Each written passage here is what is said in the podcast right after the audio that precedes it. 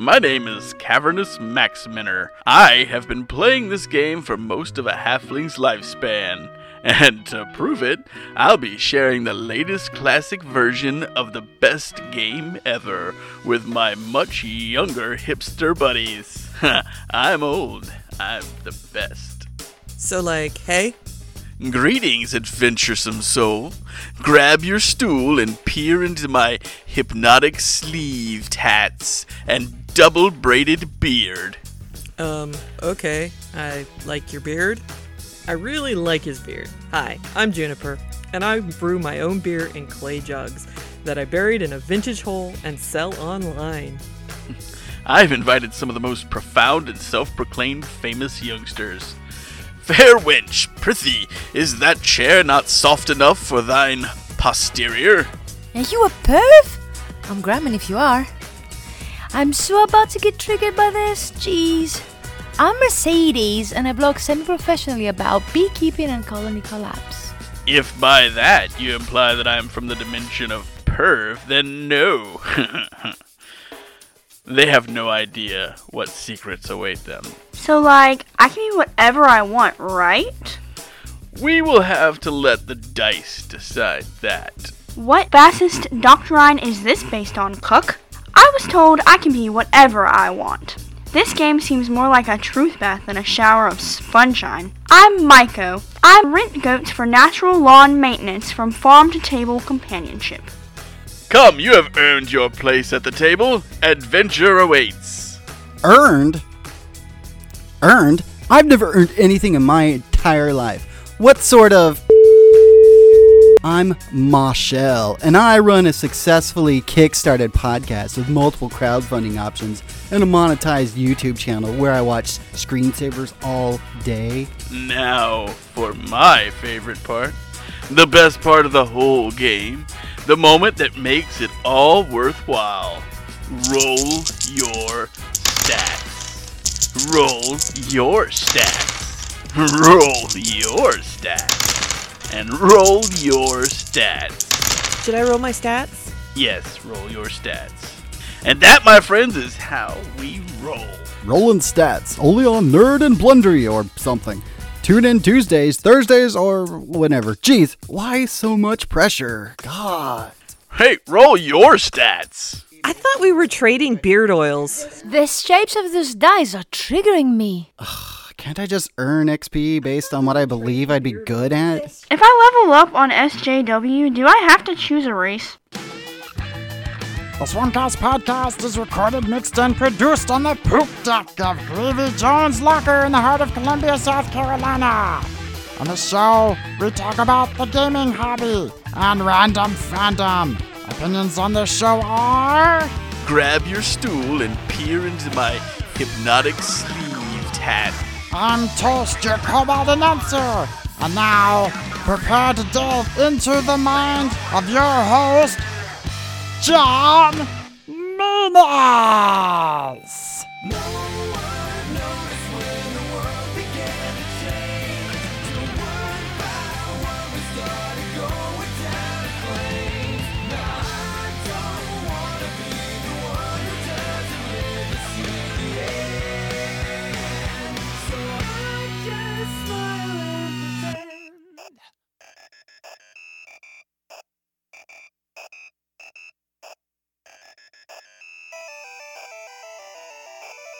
We got a guest, got a guest. I admit that I'm impressed since I'm how trick someone legit to come and sit and talk some Stuff. Stuff. ah, the sounds of birds chirping away in the background can only mean, well, it can mean a bunch of things, but mostly it means it's spring. And uh, if you're listening to the Swarmcast, I hope you're listening to it outside and the weather's nice and everything. Uh, so, hey guys, it's me, John, and I've got uh, with me right now, I've got one of our uh, regular hosts, Ruby. Hey guys, how you doing? And how are you doing today, Ruby? I'm pretty good. Um, Who do we have today? Well, today joining us, we also have Carla with Weird Giraffe Games. Hey, Carla, how's it going? Hey, it's going great. I'm so excited to be here. So, uh, we are in we are in Columbia, South Carolina. Where are you coming from? And where's Weird Giraffe Games located? Uh, well, I'm am currently at um, Huntsville, Alabama, and that's also where where, where Giraffe Games is. Oh, that's pretty cool. That's actually not. I say not too far, but that's we're used to driving uh, Right. back and forth to to actually almost Alabama Right, or on a Michigan. regular basis. So So so Oh yeah, Michigan would be far. yeah, that's where my family's at. So and yeah, my, my and my family's. oh, I was gonna say my family lives right there on the border of Georgia and Alabama. oh, that's cool. Um, my family is from Illinois, so that's like a good eight or so hour drive that I now hate. Like I used to like driving, and then I lived far away and had to do the eight hour commute if I wanted to see my family, and now I pretty much hate driving. Well, uh, Carla, we we've got you on the show for a couple reasons. Uh, first off, there were a, a few games, a couple games that were donated to uh, Scarab for for prize support and and such um, to be added to the game library and all that such from Weird Giraffe Games.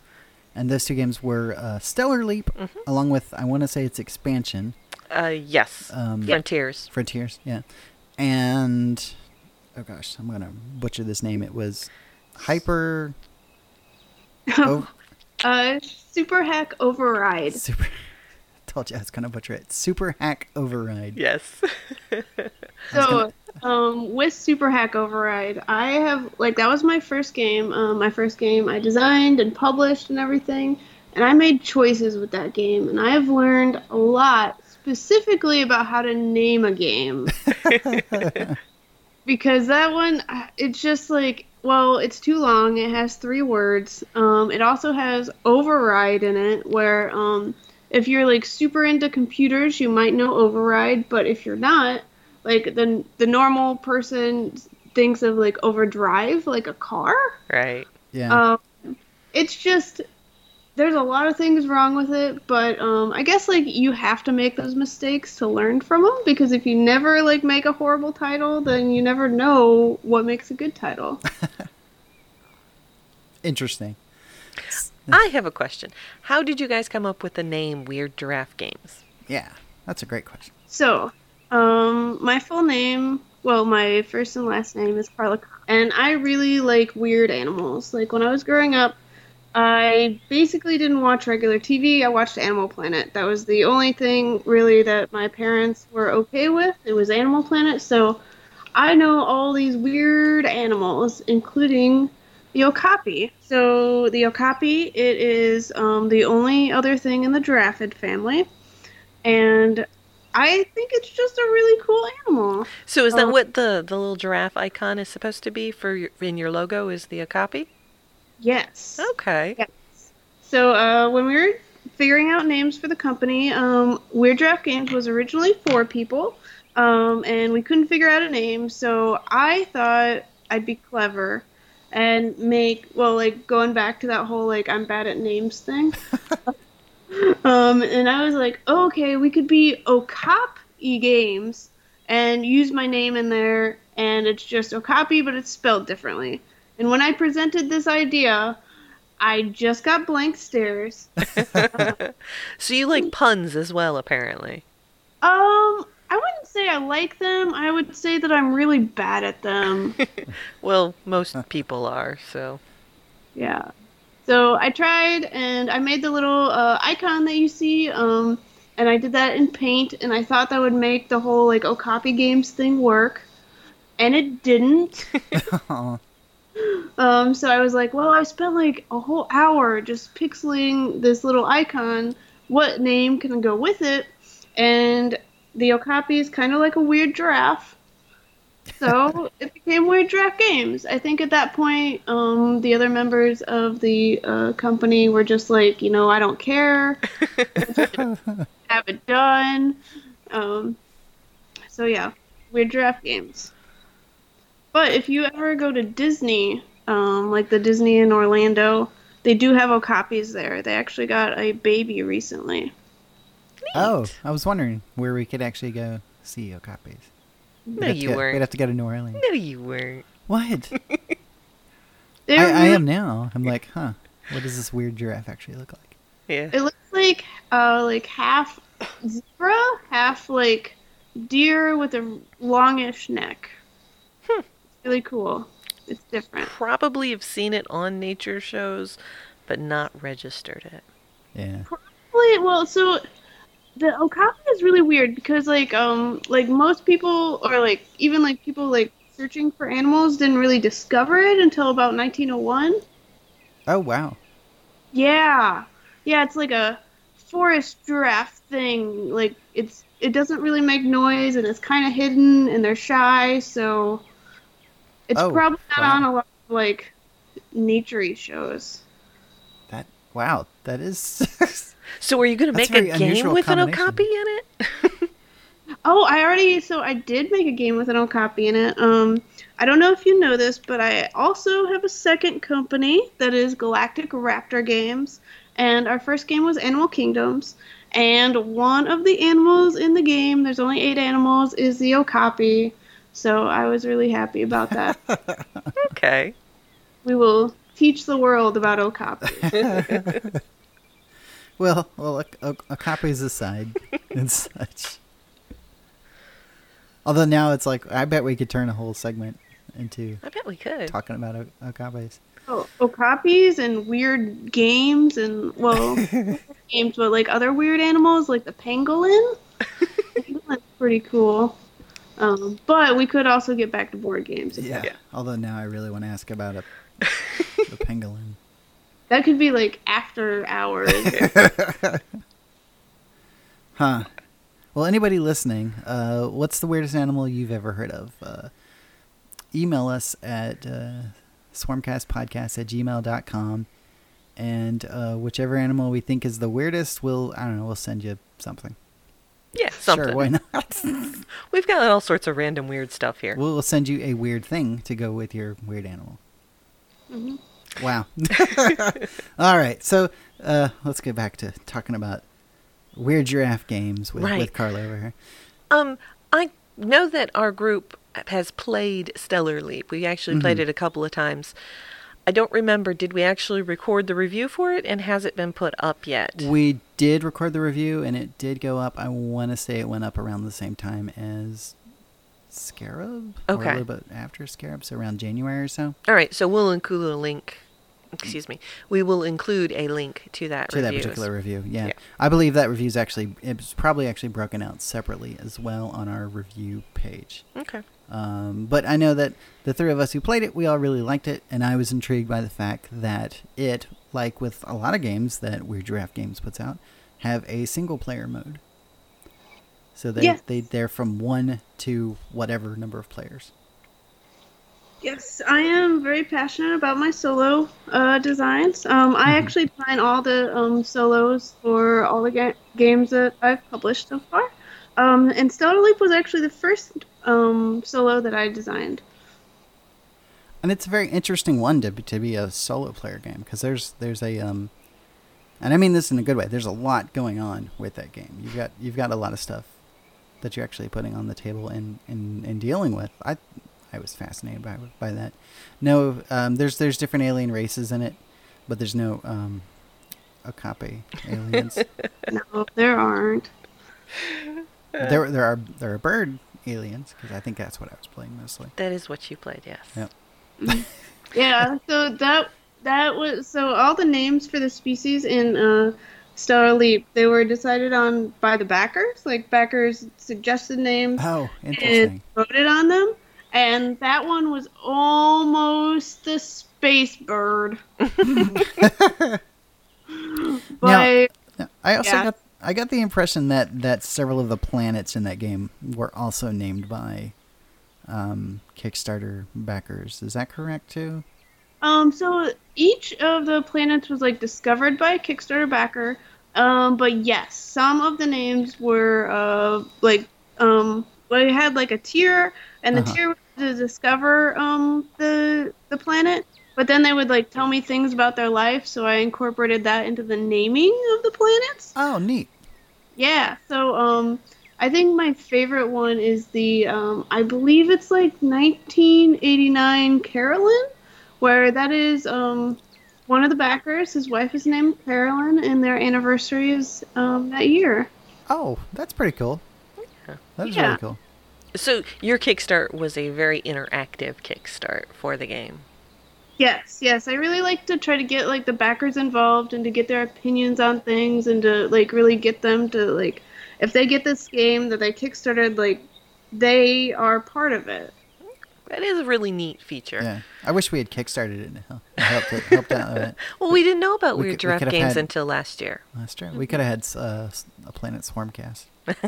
Yes, that would have been so cool. Who knows? Maybe if an expansion comes out, he says, stroking his beard evilly. yes, I won't like say for sure what will happen, but I might have just been uh, emailing somebody about an expansion that's a rolling right. Hmm. Oh, I guess that wouldn't be an expansion, like a what sequel? Game sequel, maybe. Okay. Yeah, I- I, I, got, I gotcha. Like, like not a, yeah, yeah, not a direct expansion per se. But I have been working like on and off like ever since I um started designing Leap on not exactly a um legacy game, but more of a campaign game where you can like make different choices and there's aliens that come and you get to like decide if you're going to like team up and do what they want or not do what they want. And that's been I've been working on that for a couple years now. We'll never know if it'll actually like be a thing, but I have lots of ideas. And that's always good for a game designer to have lots of ideas. Mhm. Speaking of Kickstarters, Uh huh. I hear that there is one coming out soon. What was Yes. that? So, um, our next game is called Big Easy Busking, and it's hitting Kickstarter on May 14th. And what Um, is this game about? So, in this game, you are a street musician in New Orleans, and you want to be the best street musician that there is. And you do this by getting the most money. Um, the game is an area control game, and you start off with a certain number of songs. Um, you start off on Thursday night, and it goes all the way to Saturday. So Thursday night is kind of slow, and there's only three crowds. But on Friday there's four, and on Saturday there are five. So you have to try to um, either figure out what songs you're going to use because you can't play any song twice. No crowd likes that. Um, and you can learn new songs or play standard songs that everyone knows. Um, but the most important part about this game, I think, is the whole player interaction part of it.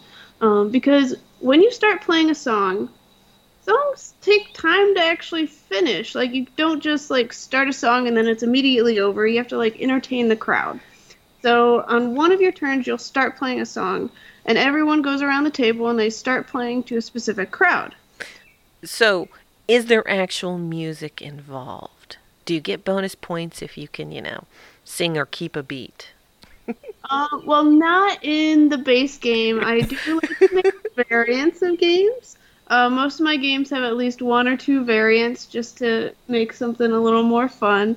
Um, so we could have something with singing and stuff with that with the variants, but no actual singing. It's all just cubes Okay. and making energy because like each of your band members only has a certain number of energies, so you can't like just play drum solos all night because your drummer is gonna get so tired.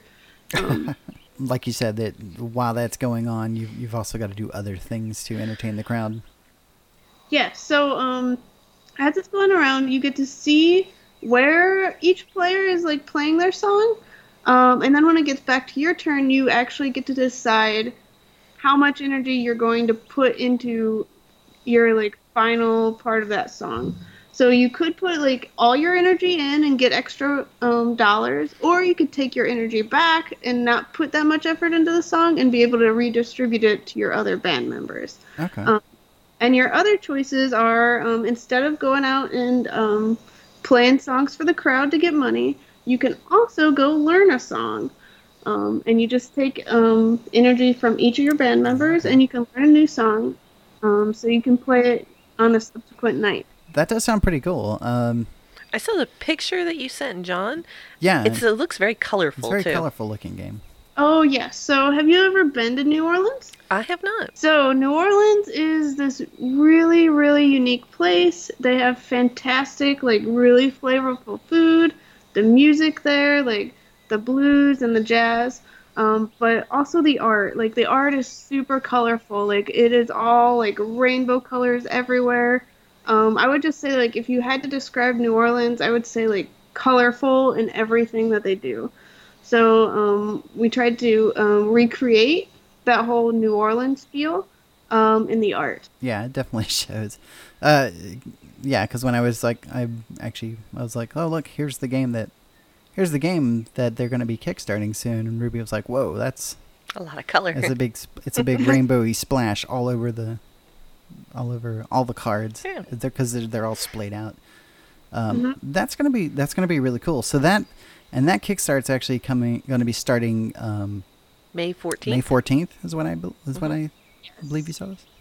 And if people want to go um, see the Kickstarter, it should be at um, weirdgiraffegames.com slash Big Easy. Okay. In fact, um, I want to say that for certain other games, you you can if if you go to Weird Giraffe Games and you see one that you're interested in, if it's not quite out, I want to say I've seen other places on your website where you can uh, essentially subscribe to an email list or such, where you get notified when it comes out. Yep, yep, I do have a mailing list on my website. You just go to weirdgiraffegames.com and you can sign up for it. In fact, if you go to weirdgiraffegames.com and look, and you and you go to the about thing, you're gonna see you're gonna see Carla's information all over it.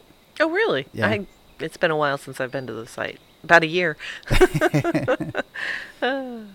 Um, but yeah, but but that being said, I did notice that one of the staff members is a cat. Yes. So the main staff for Weird Giraffe Games is me, uh, my partner Nick, and also our cat Fluffins. So Fluffins, he has a really important job.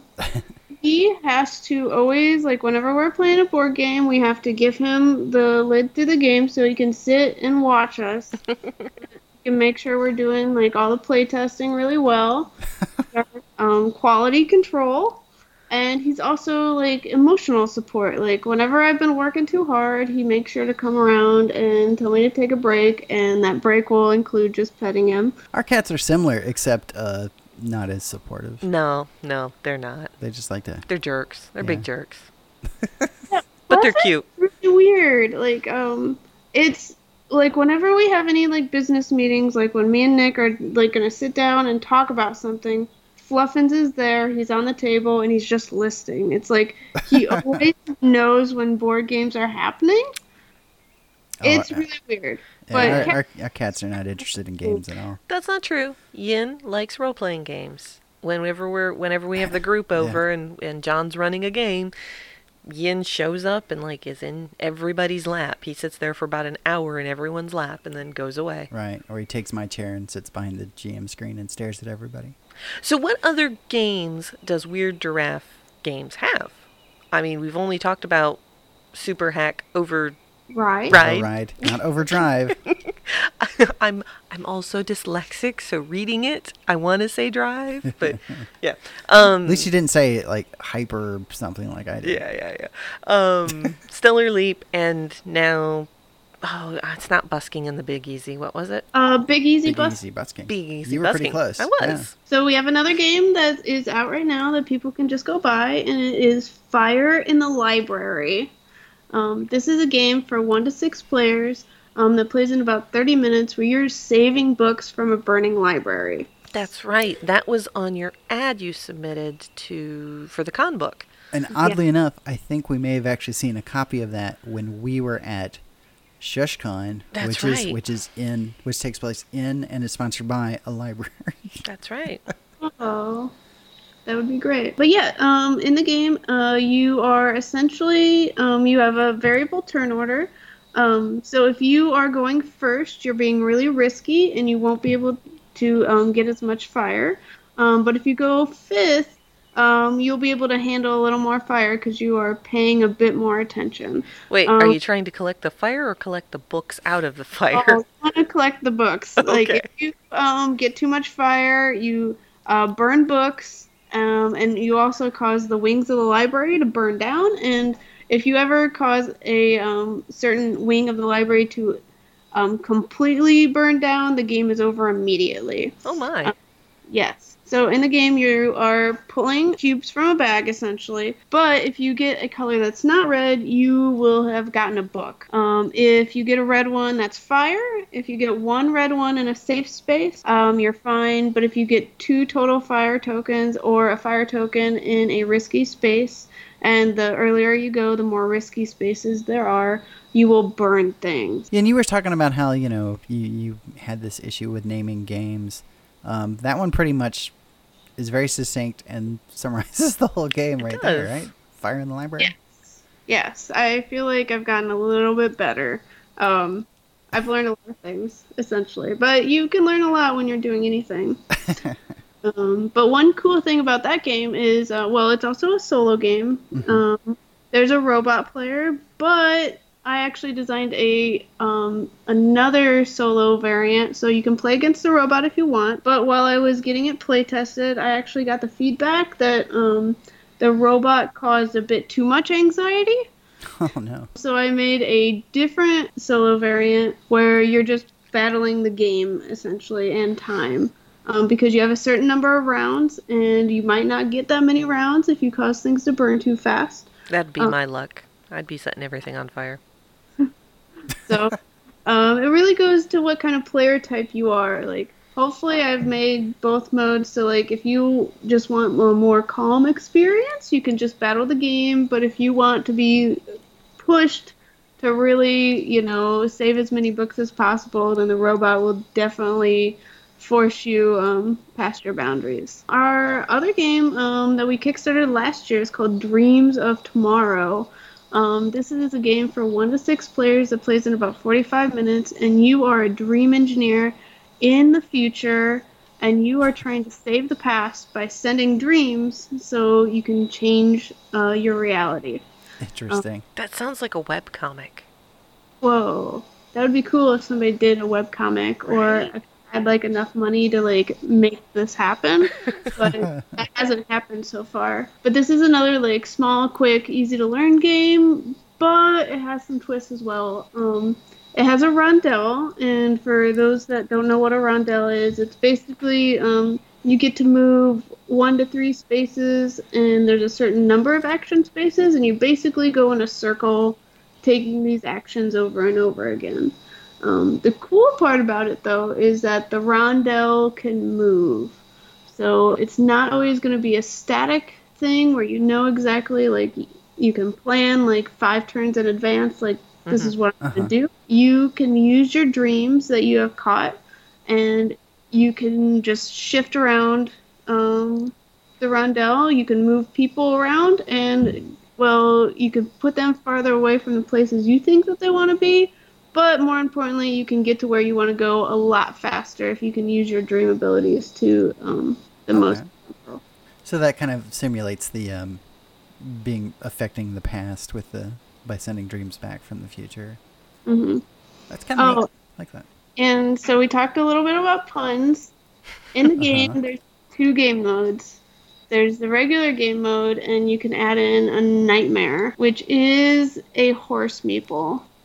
Uh, So it's more of a visual pun. Yeah. Well, I always refer to it as a nightmare with like a space because it, it's just the night space mare. Like, Yeah.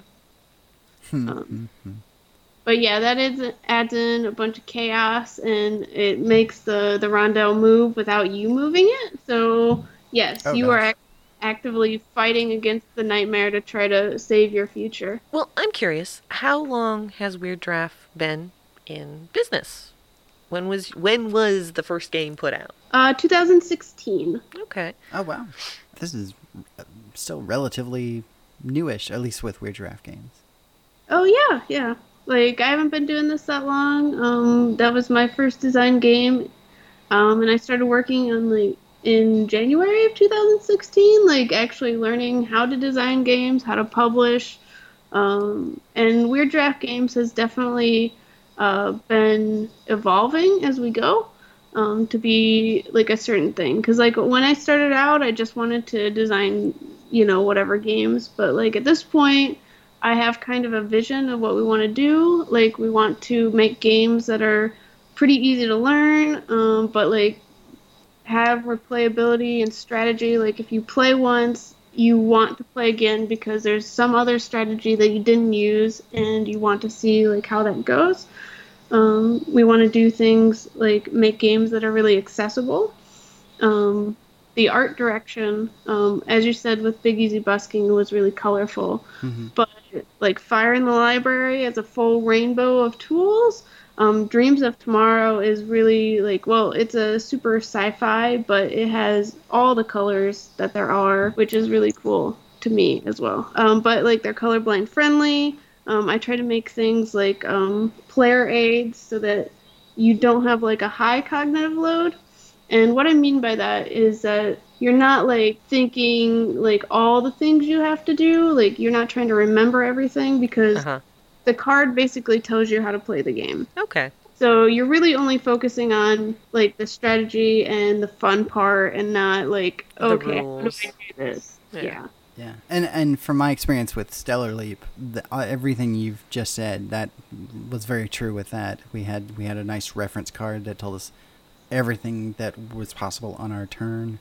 It looked daunting at first, but really setting it up and everything turned out it wasn't that bad. And it is one of those games that I could easily see me playing a few more times, um, if I can ever get, you know, Doug and Matt to sit down and Well, it'll be Play even harder now that Matt's in Portland. Well, I'll get But- some other people to play with me then, Yeah, right. or play it by myself. yes. Yeah, you could play it by yourself because, like, um, I don't know if you realize this, but um, the solo mode for Stellar Leap, it has three different robot players.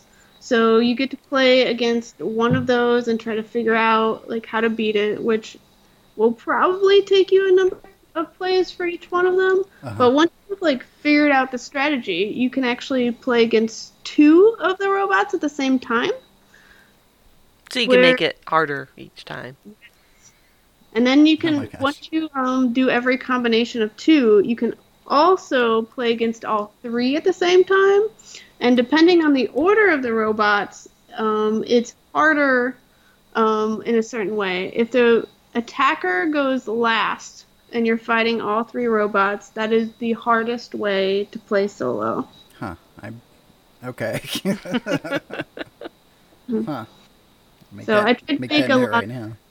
Yeah. Um, I tried to make a lot in there for the solo player because, you know, even if you're just playing solo, I want you to like feel like you got like your money's worth out of the games. Oh yeah, and there's definitely enough variety in that game to, to to keep it going for either just yourself or multiple players.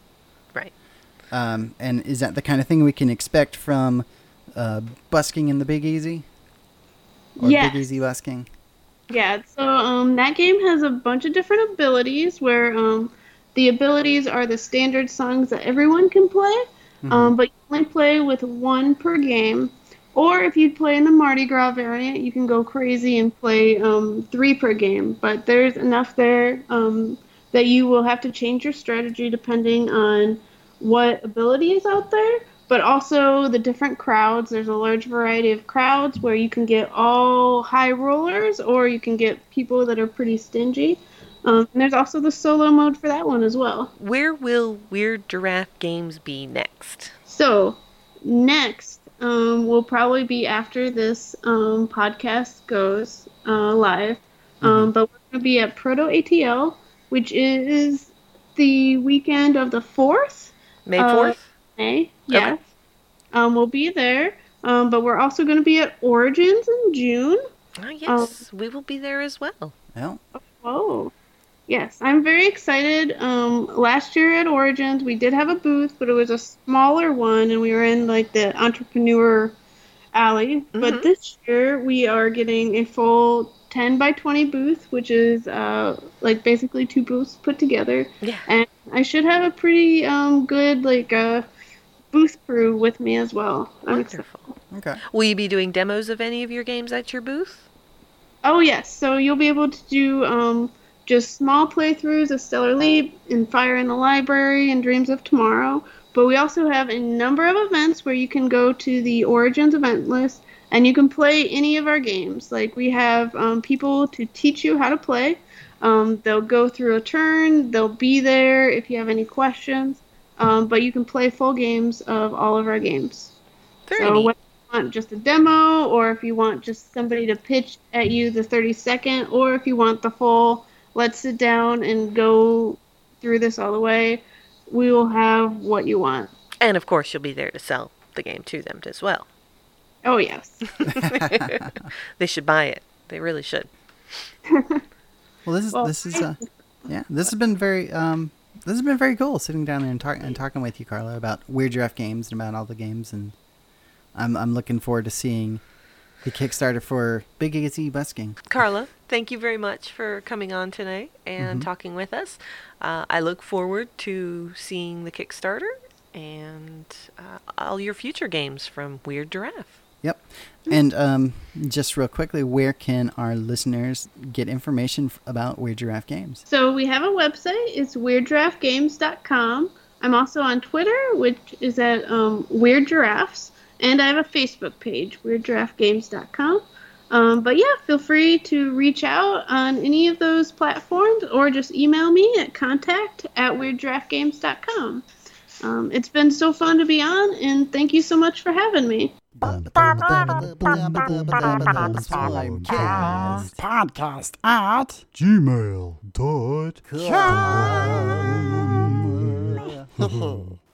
Swarmcast has board game reviews for you, yeah. We got the good, bad, and other stuff to tell you. So listen up to our board game review. You'll really like it, or I'll make you eat your shoes. Well, we're getting ready to talk about a game that Ryan over here just played at Scarab 2019. So, what game are we going to be talking about right now, Ryan? Turn off Get Off My Land. Get off my land. That's a subtle hint. No, I'm, I'm kidding. So I love the game. Okay. Um, from an art perspective, it was fantastic. Just this hillbilly, you know, straw in the, between the teeth kind of um, artwork with everybody carrying shotguns and pitchforks. It was fantastic from that Okay. perspective. Okay. So, uh, and so what's so was that your your good about this That game? was my good. just- That was my good. Uh, my not so good would be, I think it said somewhere around either 45 minutes plus, 45 minutes or so. It was a long game. Oh. And I didn't feel like that was, I'm trying to edit, like, I'm trying to factor out the learning curve element to that. Gotcha. It was pretty intricate. Um, they had two different forest types that were nearly identical. So trying to determine dark versus light forest was like very difficult on the Huh. pieces. So there are a few things I could probably clean up. Um, I was surprised by that forest issue just because the art was so good otherwise. Um, but other than that, Okay. it was a fun game. Different different style. It's got kind of a a a Catan longest road feeling with the way you build your fences and try to hedge each other in. But yeah, it's it's new. It's fun. Okay, well, cool. Um, gosh, did did we just cover the the good, bad, and the other? Or was yeah, that- it was kind of all three. No, that's fine. Blended them together on that one. Well, cool. All right, well, cool. Well, uh, thank you, Ryan, for for talking to me about your experience playing Get Off My Land. Yeah, my pleasure. Okay, we're here at Scarab 2019, and uh, Kelly has joined me to talk about a game. Uh, I believe this game is Northern Pacific. If I if I That's correct. All right, cool. So, um, tell me something good about this game. Uh, something good about the game is that you are uh, you are trying to anticipate what the other players are going to do. The point of the game is to build a railroad connection between Minneapolis and Seattle. The point is is that there are about 30 individual small towns in the middle. You want to you want to make sure that you are one of the small towns that the railroad goes through. It's never going to go through more than uh, 10 towns. So everyone is trying to decide which town they're trying to buy influence in to score points when the railroad goes through it.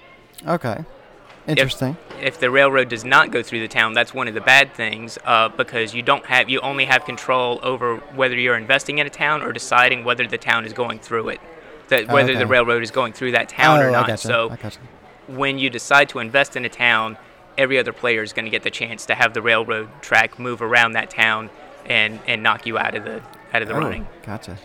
So what's something? Uh, well, what's something bad we could say, say about this game? Well, that would be that, that would be that would probably be the bad thing. Is Oh, that you have, okay, yeah, gotcha. is, is that you have to. It is it is a lot. Uh, it is a lot meaner game than you would expect from the way that it's set up. Okay, so what's something we could say in our uh, other category here for Northern? Well, the other category is that the regular game, as it played, even though it was it was mean, it was fun. But there are three different scoring opportu- scoring options they have as variant plays in the back, which are great. One of them, you don't count any negatives that you lose during the game; it's only positive, so that's good. Another one, Oh, okay, you don't count score at all. You're just looking at at who can uh, who can connect fast. Uh, fastest uh, Oh. twice in a row if you're playing shorter rounds so they, they there's it's more of a toolbox. So if, if someone had gotten this and was playing it, they would you know they would decide which of the three ways they wanted to play.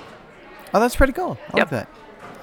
Well, cool. Well, um, thank you, thank you, Kelly, for sitting here and telling, talking with me about Northern Pacific. Um, I hope you continue to have fun while you're here at Scarab. All right, thank you, thank you for having me. Swarmcast podcast still here at Scarab 2019, and I have sitting at the table with me Miriam. How's it going, Miriam? It's going great. I'm here at Scarab. So, what game are we going to be talking about right now? Uh, I just played Pajaggle. Okay. Have you played Pajaggle before this? I or- watched some people play it last year, but I didn't jump in. And Okay. this year, it was the first thing I did. Oh, very cool. Well, why don't you tell me something good about Pajaggle? What was cool about it is there were several things. Mm-hmm. Um, you can play it on different levels, and uh, you can make it harder for yourself by you know timing it, or you can make it easy on yourself and just play Okay. casually. Uh, you can play by in a solo game. You can play with pairs. You can get teams together and do different things. So it's very versatile. Okay.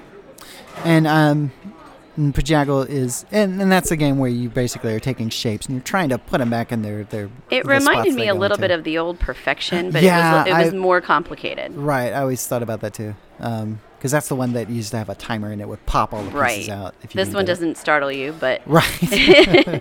you're welcome to put your put the timer on. it does come with a timer, so that was That's cool. that's true. It. I liked the case also. The Uh-huh. board sli- slid out of Right, box, and all the right. pieces are stored inside. So it was. I was looking at it from a school librarian point of view. Oh, okay. That when Yeah. students come, uh, they get they get rewards, and if one of the rewards they can Okay. use is to come to the library and play, play games, and that Oh, would be cool. a really good self-contained game for students to play by themselves or in a pair when they Mhm. come in pairs, and uh, it would, you know, be appropriate for several grade levels without I could see me that, having yeah. to really explain anything. So it was Right, right. really independent. And um, the makers of Pajaggle, uh, they have many different colors of the pieces and the boards themselves. Yeah, they had So- one uh, iteration of the game where they said if you had more than one uh, set and they're Mhm. different colors, you could play um, against each other on the same board. Uh-huh. And it reminded my son of Splatoon.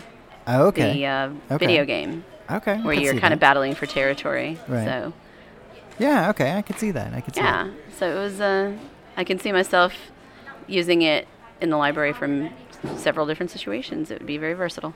Okay. Well, why don't you now tell us something uh, something bad about Pajaggle? if you see what it is and it's not for you, then it's just not for you. Otherwise, I didn't see anything negative about it. If you look at it and Okay. it looks like something you might want to play, like it's something that you always will find something to do with.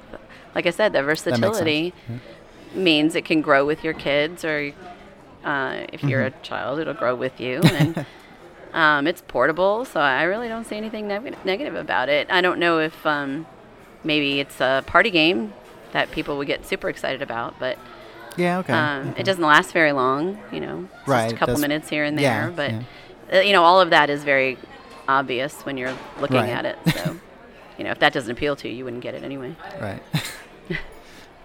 well, is there anything you want to tell us about Pajaggle that goes into our other category? You've kind of covered a lot of ground there, so I'm not known for uh, not covering my bases. I talk a lot. that's fine. Well, in that case, uh, thank you, Miriam, for, for coming to the booth and talking to us about Pajaggle. Great. Well, thanks for having me on, and it's great to be here. Yeah, and uh, I hope you have a lot more fun at Scarab 2019. Guaranteed. All right, it's Sunday morning at uh, Scarab 2019, And here at the booth to talk about a game, we have a, a gentleman by the name of John. Good morning. Good morning. And no, it's it's not just me making a different voice. so, uh, so John, have you been having a good time at Scarab? Yeah, it's been great. This is maybe our.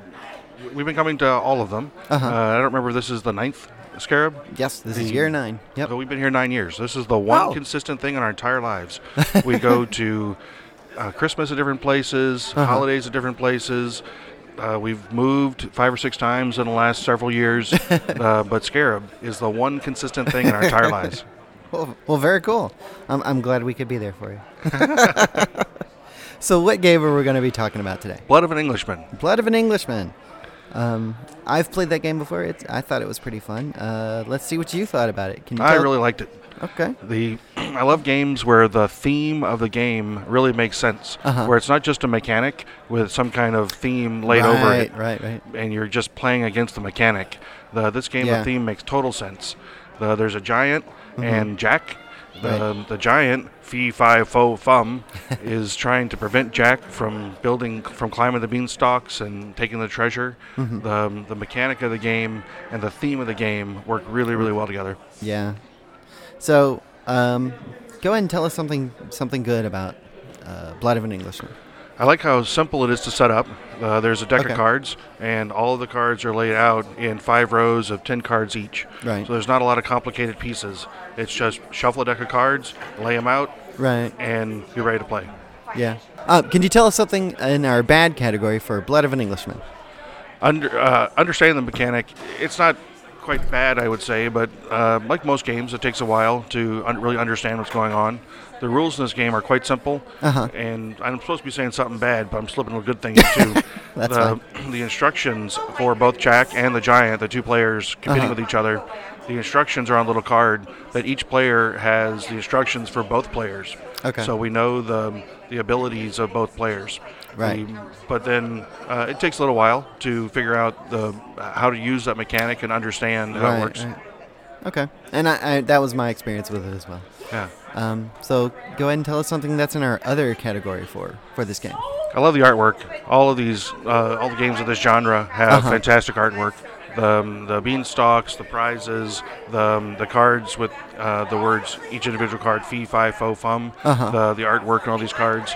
Uh, it's really beautiful and it makes total sense. Oh, yeah. Uh, it really ties in with the theme of the game. Right. Yep. Oh well, cool. Well, John, uh, thank you very much for stopping by then and talking with us about your your how much fun you've been having here at Scarab, and the game Blood of an Englishman. Thank you, John, for sharing the love of board games. Yep. All right, Swarmcast is still here at Scarab 2019, and I have at the booth Shane. How's it going? It's going very well, thank you. So you just got through playing a game called Blood of an Englishman. Blood of an Englishman. Okay. Uh, did you have fun playing that? Yeah, it was actually a really fun time. So at first, you know, we didn't know how to play, but we Mhm. got the game and uh, read through it. And I don't know, maybe 15 minutes or 10 minutes, and we started playing and played two games. So it was a really good game. Okay. Well, why did, why don't you tell me something good then about Blood of an Englishman? So it's, we're not really big gamers per se, like as far as playing a lot of board games, and it takes Okay. a while to learn how to play games. This one was actually pretty intuitive, and for actually, but when you play it for a while, you're like you're not sure you know the rules, but then after a while it clicks, and then once it clicks, you just know how to play it, and it's fun. My wife and I had that same experience when we first played it as well. We're, we're kind of in the same boat. We're not huge into to board games per se, um, but we, we liked it because it was a nice two player game also. And it, like you said, like you said, it played it once you once you figure it out, it, it actually sets up and plays pretty quickly. Right. So the first the first game we played played two games. First game the the Jack ended up winning the game because it's Jack versus the the Giant and Jack Right. and the Beanstalk fame. Uh, and Jack won. And the second game, Jack was winning again. I was playing the Giant, Uh-huh. and I thought for sure uh, Jack was just going to breeze through a second victory. And, and then all of a sudden, like like a moment of clarity, I said, "Oh, I see how this works. I can win the game when two moves away." And my uh, Jack also realized the same thing. and the next thing I know, it was fee fi fo fum, and it was all she wrote, and and the Giant won. So it was a really good time, good game. Okay. Why didn't you tell me something uh, bad about Bad Blood of an about- Englishman? Like kind of like I was just talking before. Like at first I was like, man, Jack's gonna win like every time, until you see that the giant can win because Jack gets three moves, the giant only gets one. Right. Uh, so th- Jack can do like all sorts of different moves where the giant's kind of slow and cumbersome, but uh, it seems like it was balanced pretty well. So the bad part would be you might think that Jack's going to win every time, but I'm here to tell you that that's not true. Okay. And uh, what can you tell me that would go into our other category? Other category, um, I would say from like aesthetically, it looked really nice. But thematically, it was good too. They had like little beanstalks. The art was really nice on it. It it looked and felt fun to play. Okay. Well, cool. Well, well, thank you, Shane, for sitting down here at the booth and talking to me about Blood of an Englishman. Great. And I hope you uh, have fun at Scarab and play more games. Great. Thanks so much. It was a board game reviews from the Swarmcast. If you don't like it, then come over and kick your Tail! Tail! Toast meant to say tail. Toast. One. Ooh. Why do you do that? Oh yeah. Swarmcast, I got your number.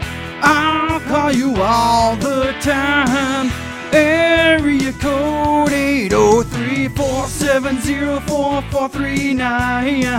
470 4439. 470 4439. 470 4439. Hey, what's up? Um, excuse me, but let me tell you about my game.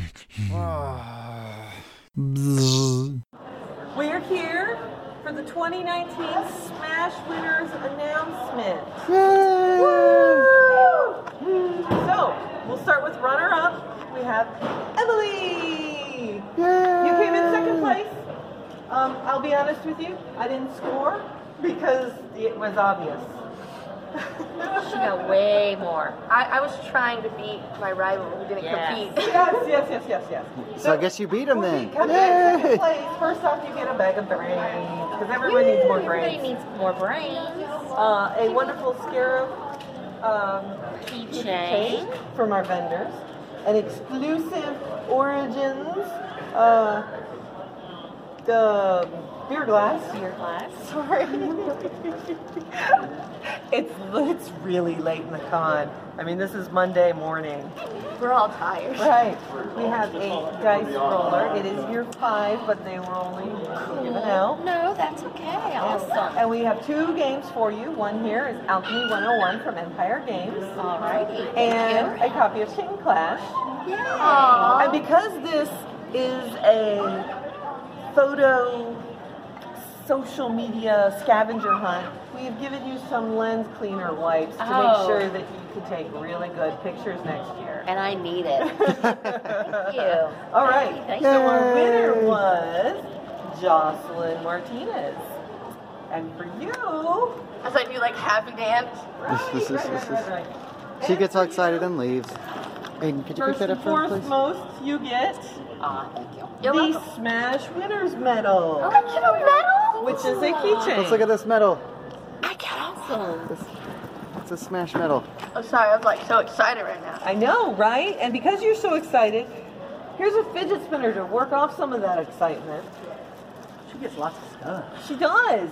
And she also Brains. needs lots more brains. People really win Some at brains. Scarab. And she is of legal drinking age. So the full set of I Drank What I get with, my own one. with the expansions, Cool. designated driver and Bree to not Bree, Ah. along with their other drinking themed game, Oktoberfest. That's a fun game. With its playmat. I love Ooh. playmates. Costs about 25 bucks. Yeah, Real yeah, nice. yeah. Cool. She also gets a bright colored keychain and a copy of Kitten Flash. Oh, so you really do Daily Magic. Games, a very good sponsor of Scarab. And because I know you also do RPGs and things like that, you get a dice roller as well. Ooh. And a Pathfinder book. Ooh. All right. But Wait. There's Wait, more. There's more. Because again, this is a picture contest. You have a mobile phone oh telescope to take better pictures. Thank you guys for participating. You're welcome. And come back next year. Yeah. Have fun so with happy. the. I've won one. okay, I'm okay. really happy. Now you go play with your toys. Thank, Thank you. you. guys. Bye. Bye. Here at Scarab 2019 and I've got sitting at the booth with me uh, somebody who is who's been on the show actually uh, a few times, I think. Not too long ago. That's right. So we have Donald. Hey, Donald, how's it going? Doing well, doing well. It's uh, Saturday afternoon here at, or it is Saturday. Yes, it is Saturday afternoon here at, at Scarab. Yes, it is. All all few hours left. That Your, your digs are all fancified. You got brand new cards and everything. I know, right?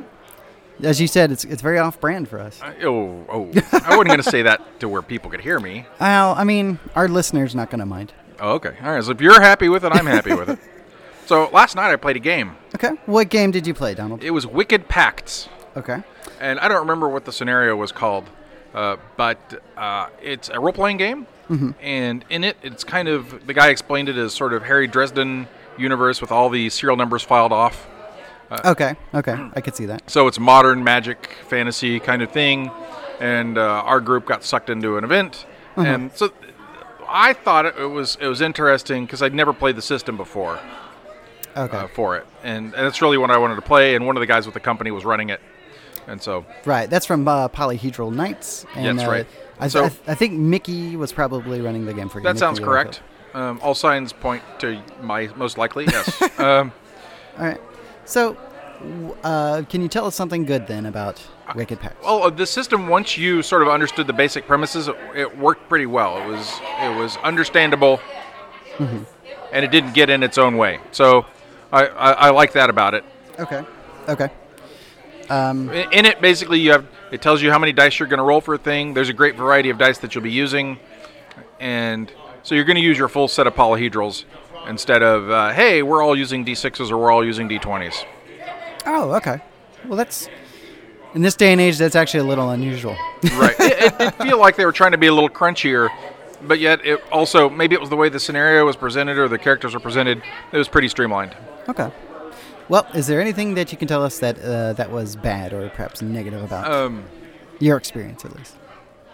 Well, okay, I couldn't tell in the end necessarily what my targets were going to be, what I was trying to roll to, to get success. Okay. Uh, and I didn't care so much because uh, the GM seemed like he was going to be able to make it fun whether I failed or succeeded. It wasn't going to be just a take two hit points or die, Gotcha. know, kind of thing. Gotcha. Uh, but I felt like that that transparency on what I was trying to accomplish might might have used a little bit a little bit more clarity. I gotcha. I gotcha. So, what can you tell us then to, to go into this to our other category here for Well, for the your other, experience? the other category I think is that uh, one of the reasons why you should come to Scarab, and that is you've got actual publishers who are here showing off their games, or reps from the companies, whether or Right. not they're not the publishers, and that they'll be here sort of showing you how to play. So if you have a stupid question, and, and I had a few of them, uh, or you come up with a bad, bad plan, they're going to be able to, to sort of help you get through this in the game. And so while it doesn't relate specifically to the game, which I guess is why I'm putting it in the ad- other category. Okay, Um, okay. That, that that's that. And the I think the other other thing is that as neat as it is, I don't necessarily feel like it's going to be a breakout hit game. I think it's going to be if your group likes it, you're going to like it. But I don't think it's going to catch on like Dread did Ah, or uh, Fiasco or something like that. It's just it feels like it's kind of treading over some of the same ground. But if you didn't like the way Fiasco or Fate Dresden Files worked, Right, then it's right. definitely worth looking at. Okay. And one of the other good things about uh, the Polyhedral Knights, their their stuff, is they they have a the base system, but they have different flavors to it as well. So you just happen to play the Harry Dresden version of that. Right, so, right, right. So that's cool.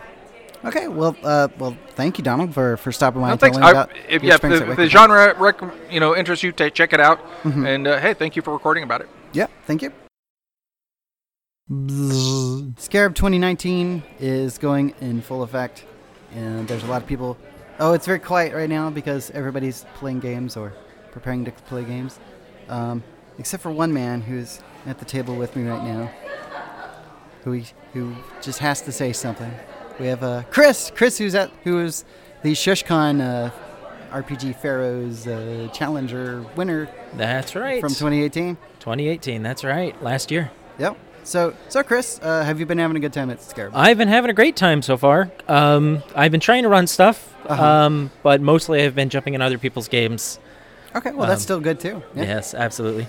So, what game are we going to be talking about right right, uh, we are talking about uh, Force and Destiny. Um, it uses the Genesys system by um, Fantasy Flight Games, Mm-hmm. uh, which is their own dice system for special dice with Yeah. special faces. Right, and it's a Star Wars thing, and Yes. and I believe you guys said uh, you were using some sort of uh, Jedi expansion, so you guys were all playing uh, uh, Jedis, if I'm not Yes, or at least we all had Jedi powers um, Okay. built into our characters from the get go. So why don't you tell me something good about um, about your experience with this game, this Force and Destiny game? Um, one of the great things about the game was uh, it was actually quite easy to get into. Uh, it was one of the introductory systems that came with the game, but um, from the get go, I mean, it was pretty simple. Uh, once you understand the dice system, Yeah, because it uses. You're right, like you said, the, the custom right, dice. special uh, custom dice. Once you get used to the fact that there's four different results, really,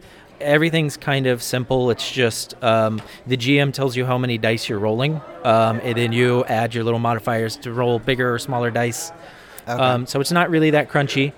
Um, there was a lot of opportunities for um, role play. There's a little system in the game where uh, the force kind of flows back and forth between the players and the GM with tokens on the board.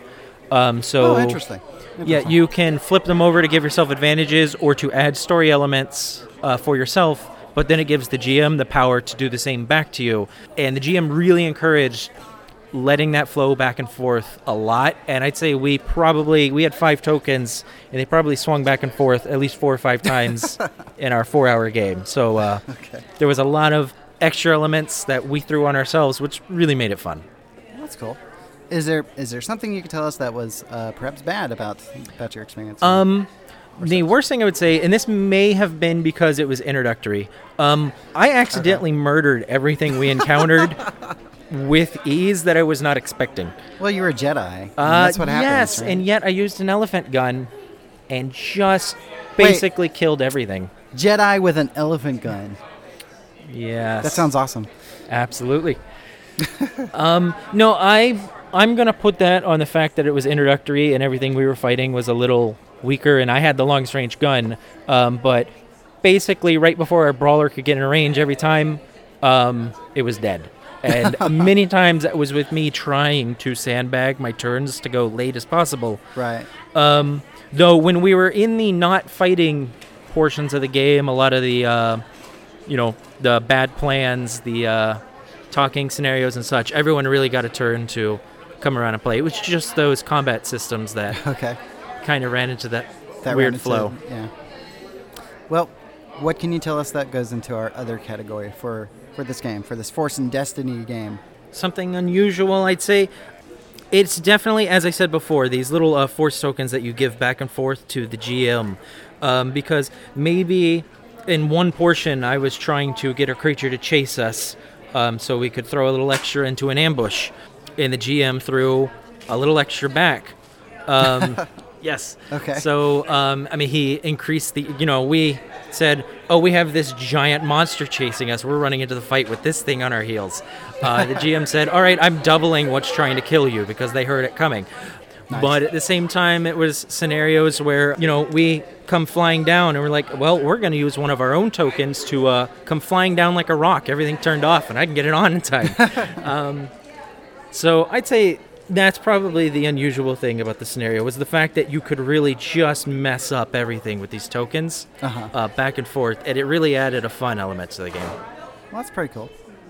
So, well, thank you then, Chris, for uh, stopping by the booth then and, and Uh, talking with me about absolutely. your experience playing uh, Yes. Force and Destiny and Absolutely. and murdering things as a Jedi with an elephant gun.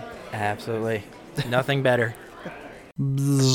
All right, so we're here at Scarab 2019, and uh, Brent has has walked over to the table to tell me some stuff about his experience in a Pathfinder game that he's uh, that he's been playing in. Yeah, that's unusual for me. So it is kind of unusual. So so how's it going, Brent? You been having a good time? Yeah, yeah, it's been pretty good so far. Yeah, still got a little little time to go, but uh, Right. Yeah. Still a couple a couple hours left. Yeah. yeah. So uh, yeah, So- little little little backstory. We've Yeah. been we've been uh, playing this home game for Pathfinder, uh, the Iron Gods Adventure Path. Uh-huh. Uh, about two and a half years we've been going with it. Oh, wow. One of our players moved to Columbia, and so it was going to be difficult to finish the campaign. Gotcha. So we're like, hey, why don't we Why just don't we do it at- meet up at Scarab, at Scarab, and finish up yeah. the campaign? I so like we're it. we're playing at 17th level. Oh wow. yeah, exactly. Uh, so I'm playing the frontline fighter for our group. Uh huh. Um, not it's not a big spoiler. Who's also now the Black Sovereign of Numeria. Um, so wields a big sword, just runs up and hits things. Huh. Nothing real special, just lots of damage. Oh wow. All right, so we're uh, exploring some of these Numerian ruins, and we walk into this room and get ambushed by some robots and gargoyles. Like I said, not not big spoilers, but anyway, Uh-huh. I'm kind of specialized in taking out robots. You know, kind of like almost like a favorite enemy thing, even though I'm not a ranger. Gotcha. and so one of the robots is right next to me when my turn comes up. So I attack it. I crit. I also have impaling critical, so sword gets stuck in them. Oh, well. but they died, and I'm just like, you know what? I want to try this new sword I got recently that's supposed to be good against robots. So Uh-huh. I left the sword stuck in that robot. Next Okay. turn comes up. I go over to the other robot with the new sword. I also crit with it, but I get like minimum damage. I still killed it because some of the other party members had done some damage to it. But I'm like, I hate Uh-huh. this sword now, like because it did minimum damage, right? I'm like, this is not good at killing robots. I'm much better with the right. So I leave that sword stuck in that one. So now all that's left is some gargoyles. So I move up to a gargoyle and I reach back for another sword, and I'm like, wait a minute, looking on my character sheet, I, I sold my my other swords because we needed money. Uh, so I'm like, oh no, what do I do? Uh, so I'm just like, oh, he's got a battle axe. Let me see if I can just disarm him of it, you know, and maybe maybe roll high enough that I get to hold on to it and I can like, you know, get And him with his you- own weapon. so you take it from Um, him and- so I take it from him, but I didn't roll high enough to hold on to it. Okay. So I'm like, ah, I don't know what to do. I punch him, and I killed him. Oh wow. So that so that that was a joke for a little bit of like, why even bother use weapons? Just punch everything. Just punch you know. So the next time I came across gargoyles, because the character's not exactly the most intelligent, you know, frontline fighter. Right, You know, more more physicality than than mental. Um, so next time I come across gargoyles, I don't even bother drawing my sword. I just run up and punch him, and then I'm disappointed I didn't kill him in one hit. You know, like this worked last time. Why not this time? So you're like, oh, I, I'm gonna ditch these these hands now. Yeah. Because they clearly don't work. Yeah. So went back to using the sword again, and everything was okay. so uh, last night, kind of our our last uh, thing before uh, breaking for the night, Uh-huh. is we went to a um, holographic planetarium. Okay. Uh, so you know, I walk in, all these big planets and stars and stuff are being projected all over this big circular room. You know, it all looks real pretty and everything. Uh-huh. But we knew that there was going to be a dragon in here. Okay. And of course, you know, it was like hiding behind one of the planets, you know, Oh, holograms. because yeah. that's kind of cool. Yeah. And so we're fighting this dragon in this big room. So my character, again, not the smartest, had a plan because we we had a lot of information about this dragon and we were able to get some knowledge checks and stuff. Kind of knew its abilities and things. So uh, when I right before we went into the room, I had the wizard cast enlarge, so I was larger size. And so I just run up to the to the dragon and you know do some damage to it to kind of aggro it, right? So Right. on its turn, it does its special breath weapon, which is actually the opposite. It creates a vortex. They, they call it a vortex dragon. Oh, And it and it sucks you in, and so I get sucked into it. Okay, So I'm now in its stomach, and I'm like, my plan is working.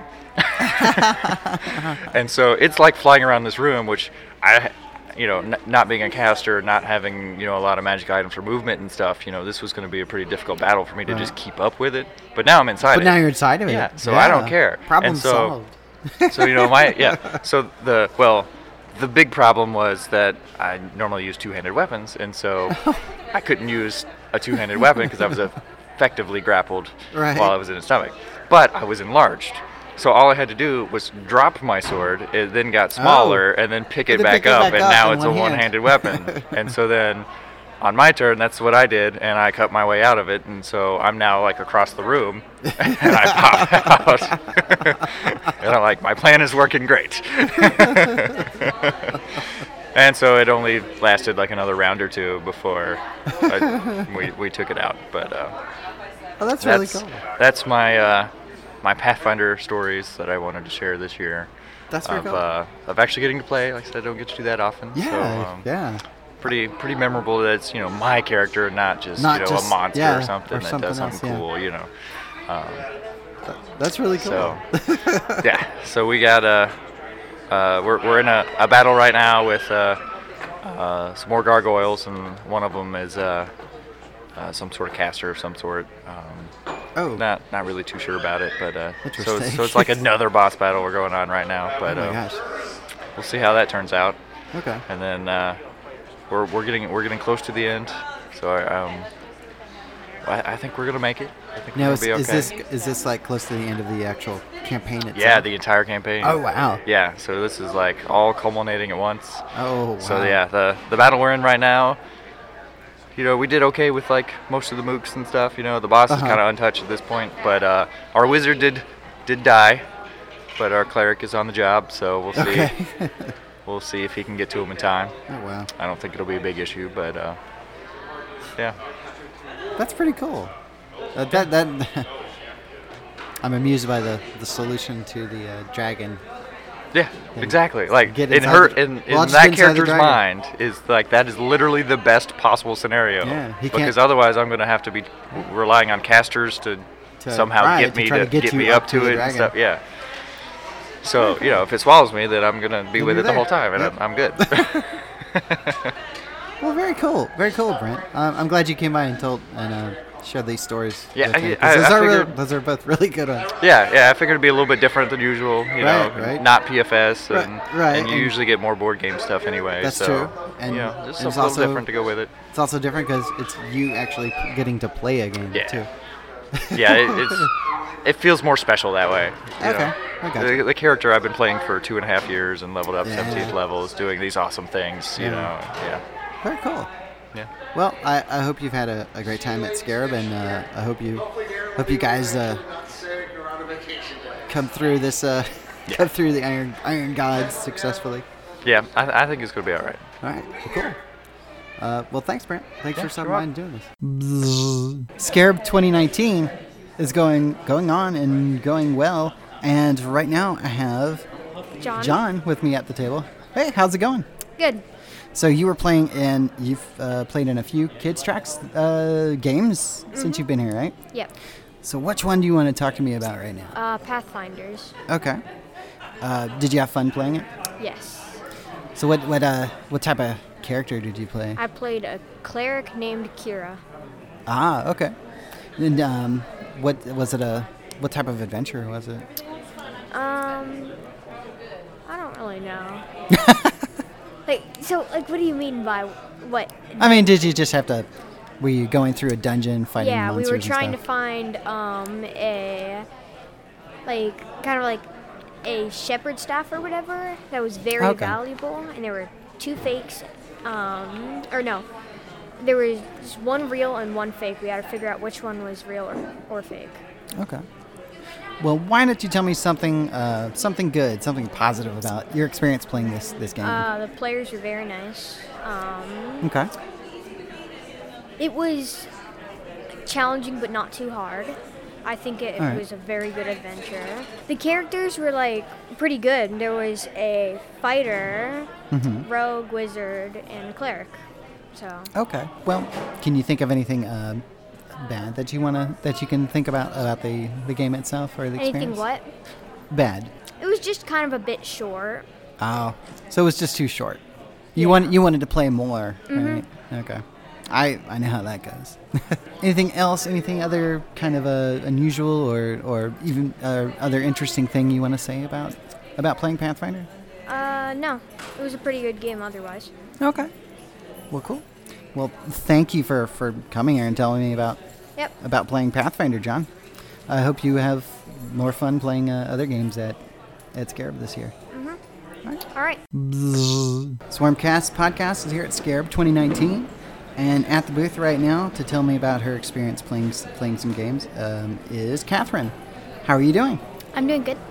So, so what game are you going to talk to me about? The My Little Pony Pet Predicament. Okay. Did you have fun playing that? Yes. Um, what what type of character did you play? I played a Pegasus named Phoenix Fire, whose cutie mark was a phoenix. Cool. Cool. Was this your first time playing uh, this Yeah. particular? Yes, it was. Okay. Are, are you a, are you a My Little Pony fan or? No, but the cool thing about this adventure was you didn't have to know what you didn't have to know what My Little Pony was or Uh-huh. what the basic plotline was to actually have fun playing the game. Oh, that's very good.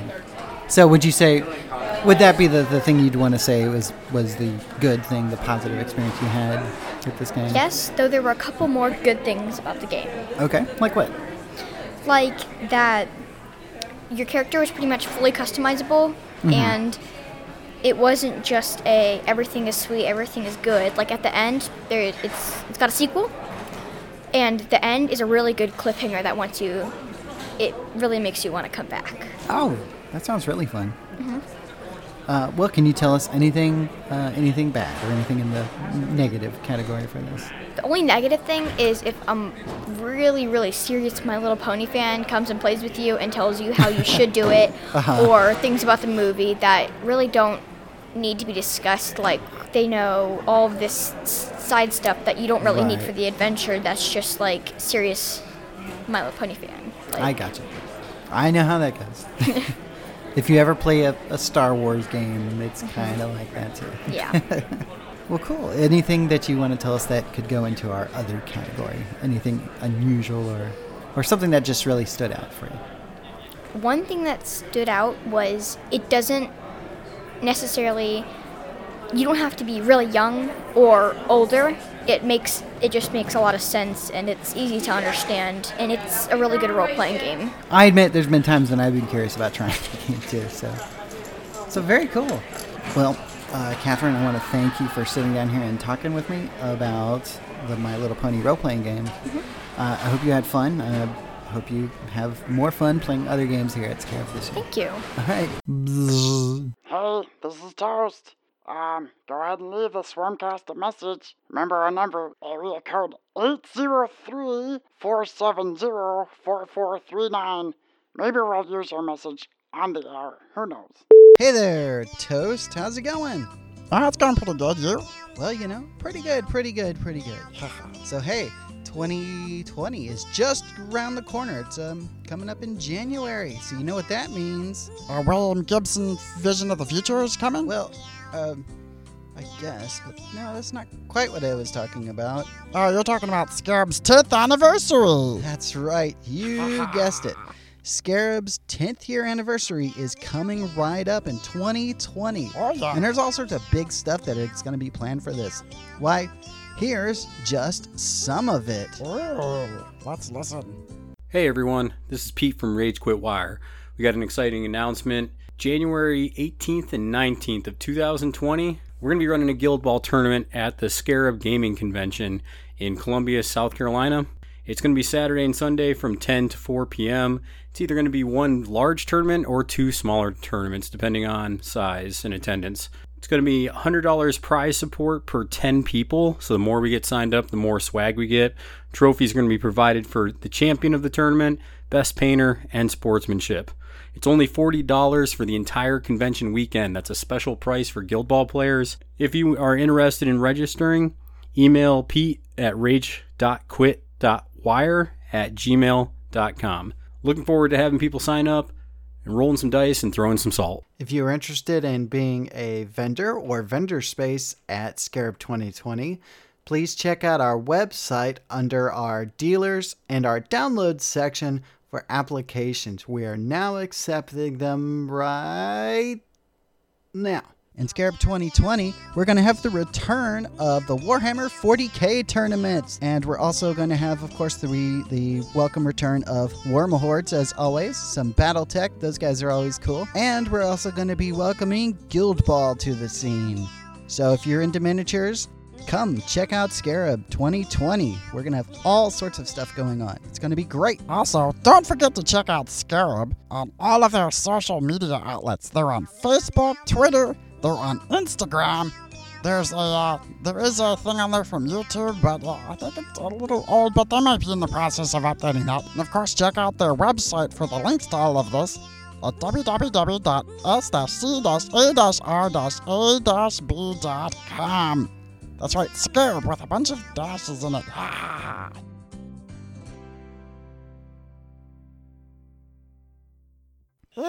Well, everybody, the show's finally over. That's it. You can go back to your normal life again, though it's probably never to be the same. You can find the Swarmcast podcast on Facebook and Twitter. Tell us what you think. Heck, give us a good review on either iTunes and TuneIn, Stitcher. Heck, I think we're putting stuff out on YouTube now, if that's kind of your thing. Anyway, subscribe, like, whatever, all through those different guys. Or you can grab the RSS feed from our website, which is swarmcastpodcast.com. That's all one word. And you can also email us at swarmcastpodcast, again one word, at gmail.com. Why not? Or you can leave us a message at area code 803 470-4439 and we'll probably play it on the air if you're lucky maybe. So until next time keep on gaming. And when you think of toast think of me Music on the Swarmcast podcast is by I Fight Dragons at ifightdragons.com, MC Lars at mclars.com, The Droids at droidsmusic.bandcamp.com, and Steam Powered Giraffe at steampoweredgiraffe.com. Good morning, the spine. Good morning, rabbits. Good morning, the Jon. Good afternoon. yeah, yeah. Well, you guys are ready. well, let's get back and get back on track in the lovely morning sun. We got a song in our heart and a dream in our heads, hearts in our heads and dreams of a song. We'll sing it all day long. Come on and board that train with me. I've got a one-way ticket to destiny, a one-way road to my future, and a two-way love with a special girl. She's gonna be right back, right back in my arms. That road is long, you can't go wrong with blue skies up above. We got the sun in our face and the wind in our wheels. Smile for the day and sail to the stars. Make a wish and see. Come on aboard that train one-way ticket to destiny, a one-way road to my future, and an intersection that will seal my fate. As a man so happy, happy to be free. As I roll along with this train ride song, you know we'll meet lots of friends. Like the cowboy who's a samurai. Boy, what a combo, holy cow, what a guy. The conductor plays the bass, and the train, it has a face. The stormy days around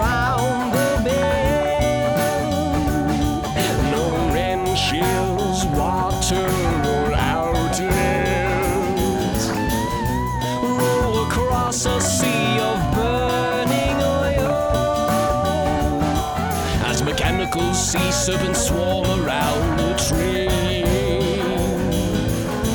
Under a cloud that won't stop crying. Raining down on a mountain, that spits fire? The sky